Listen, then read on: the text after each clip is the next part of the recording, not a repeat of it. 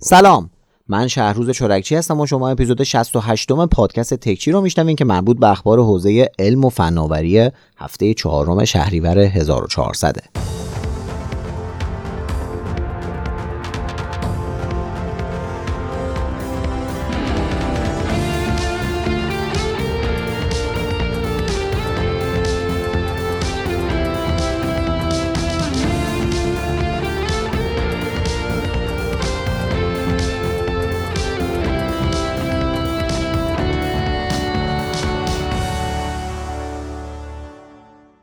تو هفته گذشتم اتفاقای زیادی تو حوزه تکنولوژی افتاده که من تعدادیشون رو برای تکچی این هفته انتخاب کردم. پس بدون معطلی بریم سراغ پادکست خودمون یعنی تکچی.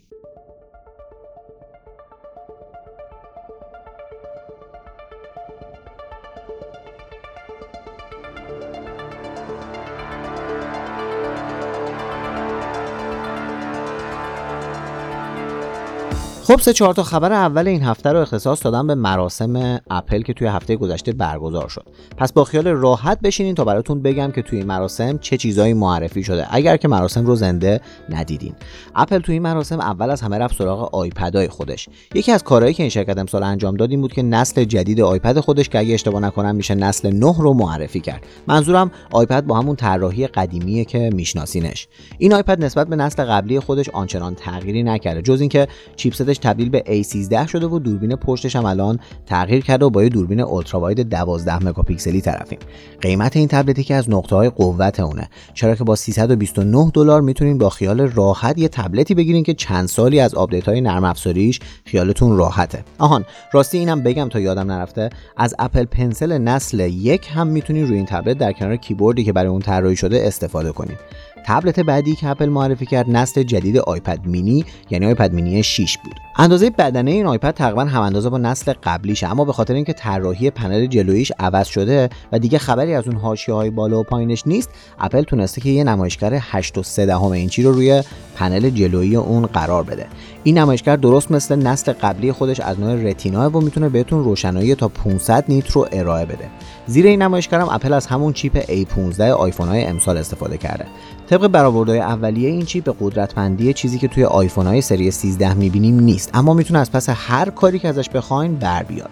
دوربین های آیپد مینی نسل 6 هم یکی دیگه از نقاطی بود که ارتقا پیدا کردن و حالا شما با یه دوربین سلفی 12 مگاپیکسلی روی پنل جلویی و یه دوربین 12 مگاپیکسلی ultra wide روی پنل پشتی طرف هستین.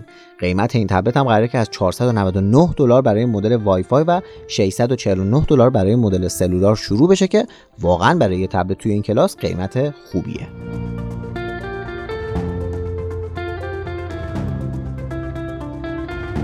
بعد از آیپد های نسل جدید نوبت به اپل واچ رسید. یادتونه که گفتم اپل واچ ممکنه که کلا طراحیش عوض بشه و کنارهاش مثل آیفون 13 تخت بشن؟ خب همه اونا رو می‌تونیم بذارین کنار چون اپل باز هم به ترکیب برنده خودش دست نزده و دوباره اپل واچ رو مثل های قبلی خودش با لبه های گرد درست کرده. فقط تنها تفاوت ایجاد شده توی طراحی اینه که نمایشگرش یکم بزرگتر شده و نسخه 41 میلیمتری اون الان های خیلی خیلی باریکتره داره که تقریبا نسبت به نسل قبلی خودش 20 درصد و نسبت به اپل واچ سری 3 50 درصد بزرگتره. اپل نه تنها توی این نسل جدید از اپل واچ به ترکیب ظاهری دست نزده بلکه به این نتیجه که خب چه کاریه که پردازنده رو عوض کنیم. همون قبلیه رو می‌ذاریم روش. دوباره کارمون راه میفته دیگه. بله درست شنیدین. اپل روی این ساعت همون چیپ S6 نسل قبلی اپل واچ رو قرار داده. سرعت شارژ این ساعت هم یکی از اون جاهایی که واقعا توش میشه پیشرفت رو دید. چون اپل کاری کرده که این ساعت 33 درصد نسبت به نسل قبلی سریعتر شارژ بشه و با این حساب 0 تا 80 درصد حجم باتری فقط 45 دقیقه طول می‌کشه تا پر بشه. اپل واچ سری 7 قراره که با قیمت 399 دلار برای مدل 41 میلیمتری وای فای و 429 دلار برای مدل 45 میلیمتری وای فای برای کسایی که می‌خوان بخرن در دسترس قرار بگیره.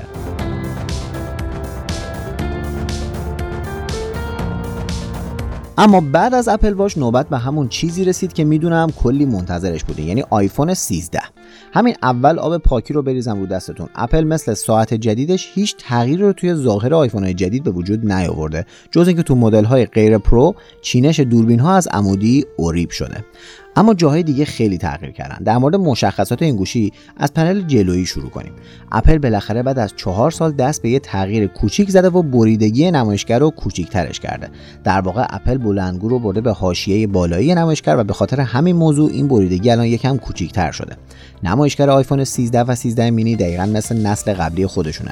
اما چیزی که باید بهش توجه کنیم اینه که روشنایی اون از 800 به هزار nit رسیده. تا توی محیط های پرنور مثل مثلا زیر نور آفتاب امکان کار کردن با خیال راحت رو باهاش داشته باشید اما تو قلب این دستگاه به چیپ این گوشی می‌رسیم که باز هم مثل همیشه اپل گل کاشته و از جدیدترین و قوی ترین چیپ بازار یعنی A15 خودش استفاده کرده. این چیپ 50 درصد تو بخش CPU و 30 درصد تو بخش GPU یا همون پردازنده گرافیکی از همه رقبای خودش سریعتره. طبق ادعای اپل باتری آیفون 13 مینی 1.5 ساعت و آیفون 13 هم تا 2.5 ساعت شارژدهی بیشتر رو نسبت به نسل قبلی دارن. بعد از چیپ و باتری به دوربینای این دوتا گوشی می‌رسیم که اپل روی اونا توی مراسم خیلی مانور داد. اپل درست مثل نسل قبلی از دو تا دوربین 12 مگاپیکسلی استفاده کرده که توی این نسل خیلی خیلی پیشرفته ترن و دریچه دیافراگم بزرگتری هم نسبت به نسل قبلی دارن.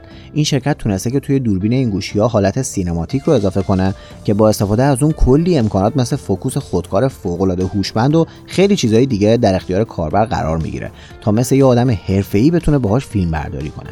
این دوتا گوشی بازم مثل نسل قبلی با قیمت 699 دلار برای آیفون 13 مینی و 799 دلار برای آیفون 13 به بازار عرضه میشن. بعد از مدل های معمولی هم نوبت به مدل های پرو رسید. آیفون 13 پرو و 13 پرو مکس کم و بیش از لحاظ سخت افزاری مثل مدل های معمولی هن. اما نمایشگراشون یه فرق اساسی داره. اونم اینه که بالاخره بعد از چندین نسل اپل رضایت داده و بالاخره یه نمایشگر 120 هرتزی رو روی آیفون های خودش گذاشته. چیزی که مهمه اینه که این نمایشگر مثل چیزی که قبلا توی گوشی‌های پرچمدار سامسونگ دیده بودیم قابلیت تغییر نرخ نوسازی بنا به استفادهتون رو داره و به خاطر همین موضوع مصرف باتریتون به میزان چشمگیری کم میشه. اپل دوربین های این گوشی رو هم مثل مدل های معمولی ارتقا داده و با استفاده از اونها هم می‌تونین از حالت cinematic استفاده کنین چیز دیگه ای که خیلی توی این سری جالب بود اینه که بالاخره توی این نسل یه آیفون 1 ترابایتی رو می‌تونیم بخریم. آیفون 13 پرو و 13 پرو مکس قراره که تو رنگ های آبی، طلایی، نقره‌ای و گرافیتی و به ترتیب با قیمت های 999 و 1099 دلار به دست خریدارا برسن. خب این خبرهای مراسم اپل بود که اگه خیلی باهاشون هیجانی نشدین حق دارین. در واقع هیچ امسال هیجانی نشد.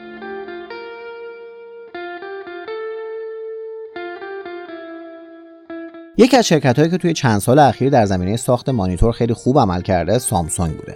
یکی از خصلت های اصلی مانیتور این شرکت اینه که تو هر بازه قیمتی که باشن بهترین عملکرد رو از خودشون نشون میدن و عملا هر کسی می‌تونه با پرداخت اون مقدار بودجه که در نظر گرفته با ارزش ترین مانیتور بازار رو بخره.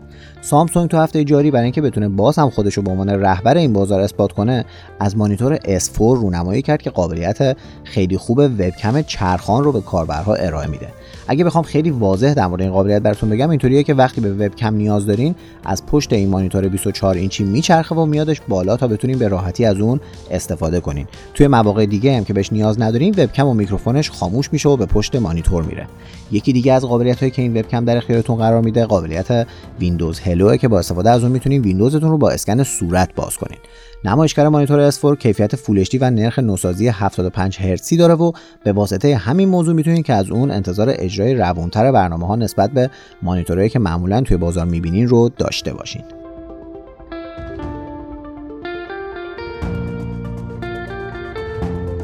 خب بریم سراغ چند تا خبر کرونایی. خبر اول این که چند وقت پیش اعلام شده بود که همه مردم چند ماه بعد از تزریق دوز دوم کرونا نیاز دارن که یه دوز تقویتی دیگه برای ایمنی کامل دریافت کنن.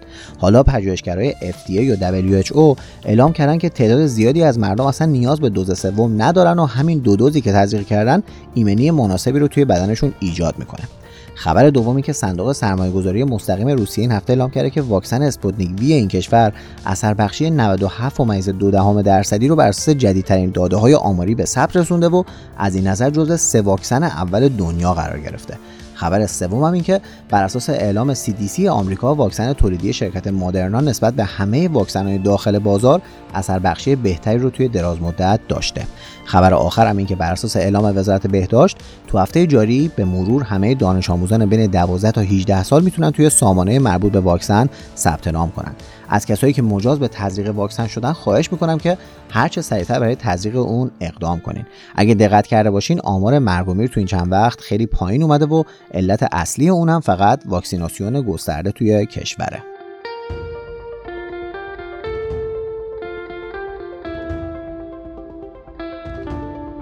اسپیس ایکس اسپیس ایکس اسپیس ایکس یعنی نشد من بخوام یه هفته تکچی رو اجرا کنم و یه خبر در مورد این شرکت نباشه. اون از هفته قبل که ایلان ماسک اعلام کرد تولید دیشای استارلینگ داره بیشتر میشه و به زودی اغلب کسایی که پیش ثبت نام کرده بودن می‌تونن این سرویس رو دریافت کنن. اینم از این هفته که اسپیس ایکس برای اولین بار چهار تا آدم که اصلا فضانورد نبودن و در کل آماتور به حساب میومدن رو به فضا فرستاد. اسپیس ایکس هدف از این مأموریت رو ایجاد دسترسی همگانی به فضا و فراهمسازی بستر انجام سفرهای شهروندی به خارج از زمین اعلام کرده. از بین این چهار نفر فقط یکیشون یعنی مؤسس شیفت فور پیمنت ثروتمند بوده و سه نفر بقیه از لحاظ مالی افراد عادی به حساب می دو تا نکته در مورد این سفر فضایی وجود داره. یکی اینکه یکی از این افراد جوان‌ترین فرد آمریکایی و اولین کسی بوده که با وجود پروتز توی بدنش به فضا فرستاده شده. و مورد دوم هم که کل هزینه این سفر رو هم همین آقای آیزاکمن انجام داده که ثروتمند بوده و خودش هم بقیه مسافرا رو انتخاب کرده و بهشون گفته که تو این سفر همه هزینه هاتون با منه. اسپیس ایکس هنوز هزینه دریافتی از آقای آیزاکمن رو اعلام نکرده اما با توجه به هزینه های سرسام‌آور اینجور سفرها اصلا پول کمی قاعدتا نبوده. فکر کنم که دیگه به آقای آیزاکمن توی آمریکا بگن آیزاک هزینه. و خودش هم یه پیج اینستاگرامی باز کنه مثلا آیزاک هزینه و دیگه شروع کنه تبلیغ سایت شرط بندی کنه برامون.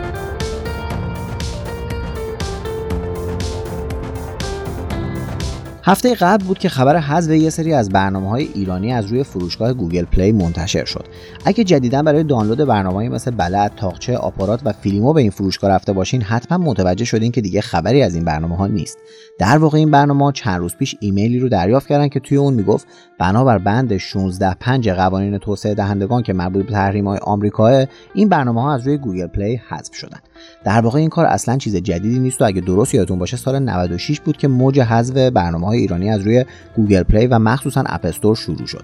اما بعد از مدتی گوگل پلی به شرایط عادی برگشت و دوباره می‌تونستیم این برنامه ها رو روی این فروشگاه دانلود و نصب کنیم. این حذف برنامه ها قاعدتا نباید گریبانگیر فیلیمو می‌شد چون سال قبل فیلیمو شرکت تلویکا رو به عنوان شرکت اروپایی خودش معرفی کرد و توی همه این مدت به صورت خیلی خوبی به کپی رایت پایبند بوده. شاید الان فکر کنین که فیلیمو داره فیلم ها رو دزدی می‌ذاره رو سایتش پس چطوری داره تو اروپا فعالیت می‌کنه؟ تو جواب این سوال باید بهتون بگم که نه در واقع اینطوری نیست و این شرکت از یه سری شرکت های دیگه که توی لبنان و امارات هستن قسمت زیادی از محتوای خارجی رو خریداری می‌کنن. فعلا برنامه تلویکا در دسترس و خارج از کشور هستین با استفاده از درگاه پرداخت بین‌المللی اون می‌تونین که به راحتی اشتراک فیلیمو رو خریداری کنین.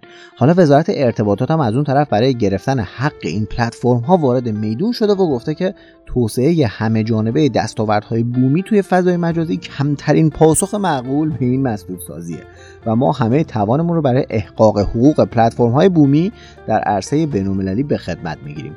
اینطوری که به نظر میاد تا زمان رفع احتمالی مشکل این برنامه باید از فروشگاه جایگزین مثل بازار و مایکت استفاده کنیم. این وسط منم امیدوارم که این حذف برنامه تبدیل به دستاویزی نشه که بخوان به جای اینکه دنبال یه راهکار خوب و عملی باشن راه حل های سرسری رو استفاده کنن در نهایت گوگل پلی رو از دسترس هممون خارج کنن.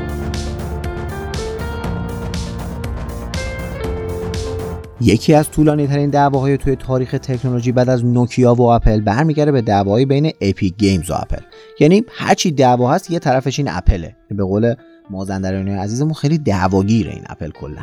این دوتا شرکت که سر پرداخت‌های درون برنامه با هم به اختلاف برخورده بودن و به خاطر همین موضوع اپیک گیمز رفت شیوه پرداخت خودش رو انداخت اپل هم زد بازی فورتنایت رو کلا پاک کرد. بعد از چندین ماه کش پیدا کردن دادگاهشون و جلو عقب شدن اعلام حکم هفته قبل این دعوا به آخرش رسید و دادگاه اعلام کردش که این دعوا هیچ برنده ای نداره. در واقع هر دو شرکت باید اقدامات خاصی رو که دادگاه گفته انجام بدن. اپل از یه طرف باید به تمام توسعه دهنده آمریکایی این اجازه رو بده که شیوه پرداخت خودشون رو توی برنامهشون در کنار روش پرداخت های درون برنامه اپل اجرا کنن. اپیک گیمز هم باید به اپل مبلغ 6 میلیون دلار در قالب حق بهره مالکانه پرداخت کنه. این رقم از اونجایی به دست اومده که اپیک گیمز از زمان راه اندازی شیوه پرداخت درون برنامه فورتنایت تا حذفش از اپ استور چیزی در حدود 12 میلیون دلار درآمد داشته. حالا اپیک گیمز باید 30 درصد از این مبلغ به علاوه 30 درصد از درآمد حاصل از تاریخ 1 نوامبر 2020 تا تاریخ صدور حکم و بهره این پول رو به اپل پرداخت کنه. این رقم در نهایت چیزی در حدود 6 میلیون دلار میشه که اپیک گیمز با کمال میل این پول رو پرداخت کرده. با توجه به همه این موارد باید کم کم منتظر این باشیم که دوباره فورتنایت رو روی اپ ببینیم.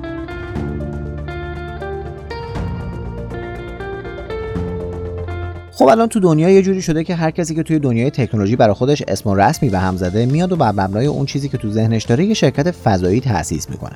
برای چی این جمله رو گفتم؟ چون که این هفته استیو وزنیاک همون کسی که با استیو جابز شرکت اپل رو مشترکاً تأسیس کردن اعلام کرد که می‌خواد یه شرکت فضایی به اسم پرایوتیر تأسیس کنه. در واقع هدف استیو وزنیاک از تأسیس این شرکت اینه که بتونه راهی رو درست کنه تا به وسیله اون با زباله های ایجاد شده توی فضا مقابله کنه. طبق گفته وزنیاک فضا به زبالهدانی از قطعات ماهواره و موشک تبدیل شده و لازمه که این حجم 6000 تونی از زباله ها رو جمع آوری کنن. تو این بین که همه شرکت های فضایی به دنبال اینن که یه تکنولوژی تازه معرفی کنن و بدون توجه به زباله های حاصل از اون هر کاری رو برای شکست دادن رقباشون انجام بدن این چقدر خوبه که کسی به دنبال پاک کردن فضا از این گندکاری است دم شما گرم آقای وزنیاک ایشون فکر کنم از اوناست که وقتی میره لب دریا هم به جای اینکه دراز بکشه همش داره زباله های نفرات قبلی رو جمع می‌کنه. دستت درد نکنه که اینقدر آدم حسابی.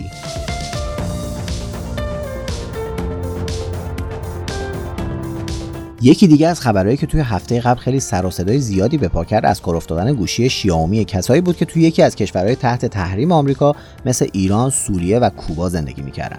این خبر اونقدر روی بازار تاثیرگذار بود که برای چند ساعتی قیمت گوشی های شیائومی کاهش خیلی شدیدی رو هم داشتن و از اون طرف هم با توجه به فروش بالای گوشی های این شرکت توی ایران عملا خیلی از کاربران نگران از کار افتادن گوشی هاشون بودن. این واکنش ها تا جایی پیش رفت که حتی انجمن وارد کنندگان موبایل هم وارد میدون شد و گفت اگر این اتفاق بیفته دولت باید اقدامی انجام بده و جلوی اون رو بگیره. در نهایت هم انقدر همه چیز به هم ریخت که نماینده شیائومی تو ایران بیانیه داد که نه آقا اصلا اینطوری نیست و هیچ مشکلی موبایل کاربر ایرانی رو تهدید نمی‌کنه. این نمایندگی اعلام کرد که این مورد توسط خودشون و همکارانشون توی چین مورد پیگیری قرار گرفته که شیائومی هم گفته که نه هیچ مشکلی برای موبایل کاربرهامون توی ایران وجود نداره و و این کار مربوط می‌شده به قاچاق گوشی نه تحریما. البته انجام این کارم از طرف شیائومی اصلا منطقی نیست. چون اگه یادتون باشه توی تکچی های قبلی به این اشاره کردم که به خاطر اینکه بعضی از گوشی های شیائومی توی ایران نمی‌تونستن با شماره های اضطراری تماس برقرار کنن کلا وارداتشون ممنوع شد. شرکت های ایرانی هم از شیائومی خواستن که این مورد رو برطرف کنه و این شرکت هم با انتشار یک آپدیت اختصاصی بله درست شنیدین. یه آپدیت کاملا اختصاصی برای کاربر ایرانی خودش. این مشکل رو برطرف کرد تا بازار بزرگی که توی ایران داره رو به هیچ عنوان از دست نده.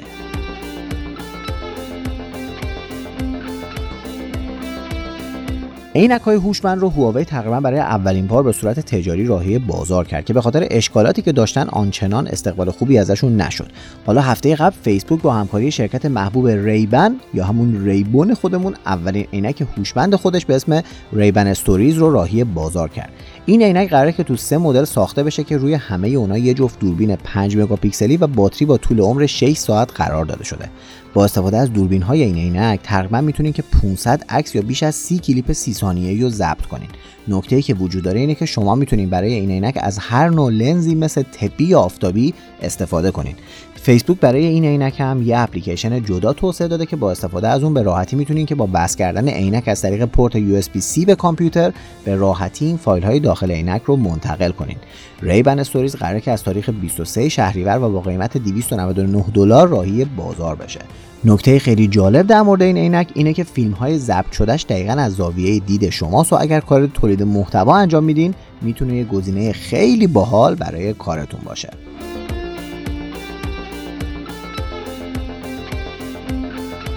آیا شما هم آیفون 12 دارین؟ آیا موتورسیکلت هم دارین؟ خب باید بهتون خیلی تسلیت بگم چرا؟ چون که این هفته اپل اعلام کرد که موتور موتورسیکلت های با حجم بالا یا قدرتمند متاسفانه به دوربین این گوشی آسیب می‌زنه این آسیب رسیدن مربوط به لرزشگیر تصویر و فوکوس خودکار حلقه بسته آیفونه و به خاطر نوع ساختارش که توی اون از ژیروسکوپ و حسگرای مغناطیسی استفاده شده می‌تونه که به دلیل این لرزش های ریز اما با قدرت کل این سیستم رو خراب کنه البته این خبر رو باید با این جمله تکمیل ترش کنم که همه آیفون هایی که لرزشگیر تصویر دارن مستعد این آسیب هستن و باید خیلی مواظبشون باشین.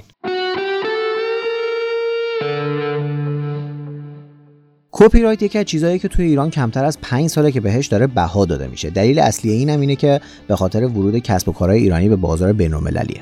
اما تو این بین تنها سازمانی که به هیچ عنوان کپی رایت رو درست رعایت نمی‌کنه و خیالش هم راحت خود صدا و سیماست. این رعایت نکردن کپی رایت به حدی رسیده که حتی چندین ساله که این سازمان از آهنگی که برای شروع تبلیغاتش استفاده می‌کنه اصلا متعلق به یک گروه موسیقی خارجیه. اونها هم روحشون از این ماجرا خبر نداره. حالا این سازمان از شرکت آپارات به دلیل نقض کپی رایت شکایت کرده و مدیرعامل این شرکت هم به پرداخت جزای نقدی محکوم شده. نه واقعا درست شنیدین. صدا و سیما به خاطر رعایت نکردن کپی رایت شکایت کرده. توی بیانیه صدا سیما اومده که آپارات مدت‌ها به بهانه اینکه یه پلتفرم کاربر محوره محتوای متعلق به صدا و سیما رو پخش کرده و بخش زیادی از درآمدش هم از این راه بوده. توی ادامه این بیانیه هم اومده که این کار صدمات جبران ناپذیری از لحاظ مادی و معنوی در بر داشته و باعث تضعیف جایگاه رسانه ملی شده. البته قبلا هم مدیر عامل آپارات به 10 سال زندان به دلیل اینکه یک گروهی محتوایی رو روی آپارات بارگذاری کرده بودن که به نظر قاضی مجرمانه شناخته می‌شد محکوم شده بود. در کل صدا و سیما با کاهش شدید مخاطب روبرو و این چند وقت با تاسیس ساترا به صورت موازی داره با وزارت ارشاد شروع به صادر کردن پروانه ساخت محصولات نمایش خانگی می‌کنه و عملا مجوزهای وزارت ارشاد تو زمینه نمایش خانگی رو از اعتبار انداخته آقای صدا و سیما بهتر نیست که یه فکری به حال بد این روزای خودت بکنین جای این حاشیه سازی ها؟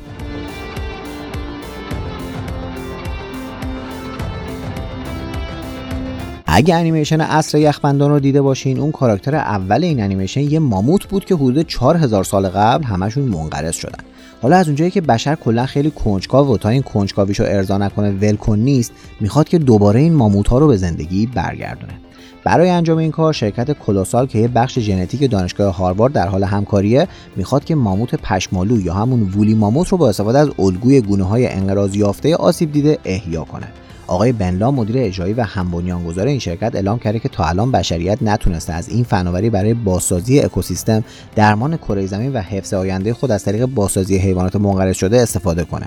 آقای لام این رو هم گفته که این تکنولوژی به هیچ عنوان مختص به گونه های منقرض شده نیست و با استفاده ازش میشه گونه های در معرض انقراض رو هم نجات داد. واقعا این فناوری هم خیلی ترسناکه. هم ترسناکه هم خیلی شگفت انگیزه فرض کنید یه زمانی برسه که با استفاده از اینجور فناوری ها بشه دو مرتبه انسان ها رو تولید کرد.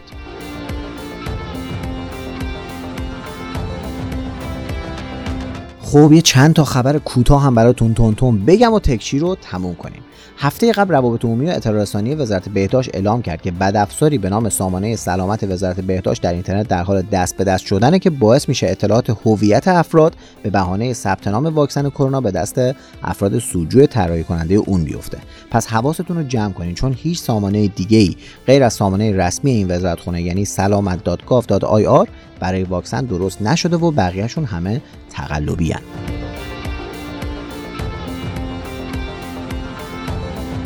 اسنپ فود اعلام کرده که تونسته با حمایت و کمک کاربرای خودش به 100 میلیون سفارش آنلاین برسه. حالا فکر می‌کنید طبق این آمار منتشر شده بیشترین غذایی که ایرانی‌ها سفارش دادن چی بوده؟ قرمه سبزی، کباب، جوجه؟ نه، پیتزا بوده، پیتزا. پیتزا تونسته با تقریبا 25 ممیز 5 میلیون بار سفارش تو جایگاه اول وایسه.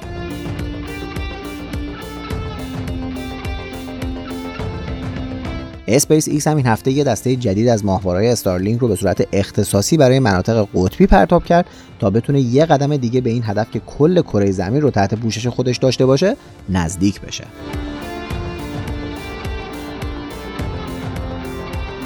این هفته از طرف کمیسیون اقتصادی مجلس گزارشی منتشر شد که توش گفته شده بود که تقریبا روزانه 700 بیت کوین توی کشور داره مبادله میشه. اگه به قیمت همین الان بیت کوین حساب کنیم میشه یه چیزی در حدود 28 میلیون دلار در روز که خب اصلا مبلغ کمی نیست. از یه طرف دیگه آمارای غیر رسمی هم اعلام کردن که چیزی در حدود یک و یک دهم میلیارد دلار رمز ارز داخل کشور استخراج میشه. این هفته اعلام شد که دانشمندان تونستن با استفاده از تکنولوژی های نوین نوعی از کلیه مصنوعی قابل کاش تو بدن انسان رو بسازن که نیازی به دارو نداره. و اگر بیمار با یه مشکل کلیوی از اون استفاده کنه دیگه نیازی به دیالیز شدن هم نداره.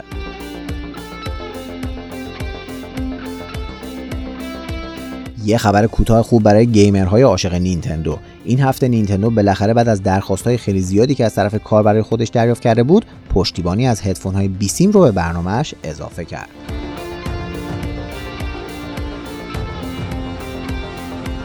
آنر هم به وسیله یه همکاری کاملا استراتژیک با مایکروسافت قصد داره که مجیک بوک V14 رو به عنوان یکی از اولین لپتاپ هایی که میشه همراه با ویندوز 11 خرید به بازار عرضه کنه.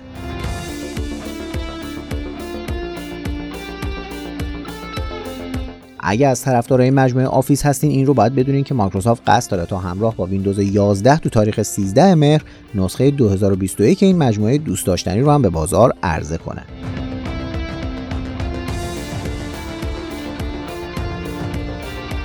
این هفته ایلان ماسک توی صفحه توییترش اعلام کرد که تو ماه اکتبر امسال پروژه استارلینک به صورت کامل از فاز بتا خارج میشه و این سرویس به صورتی گسترده در مکانهایی که دولت اون کشور اجازه دسترسی بهش رو داده قابل خریداری و استفاده است.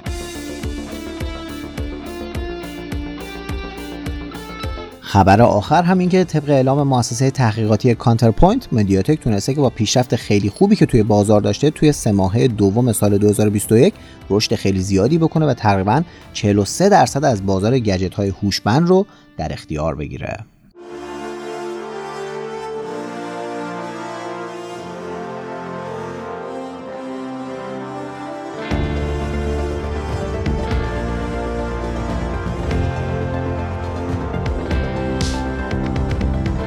خب خب خب به پایان تکچی 68 رسیدیم. ممنون از مختار رزجوی عزیز برای تدوین این قسمت از تکچی.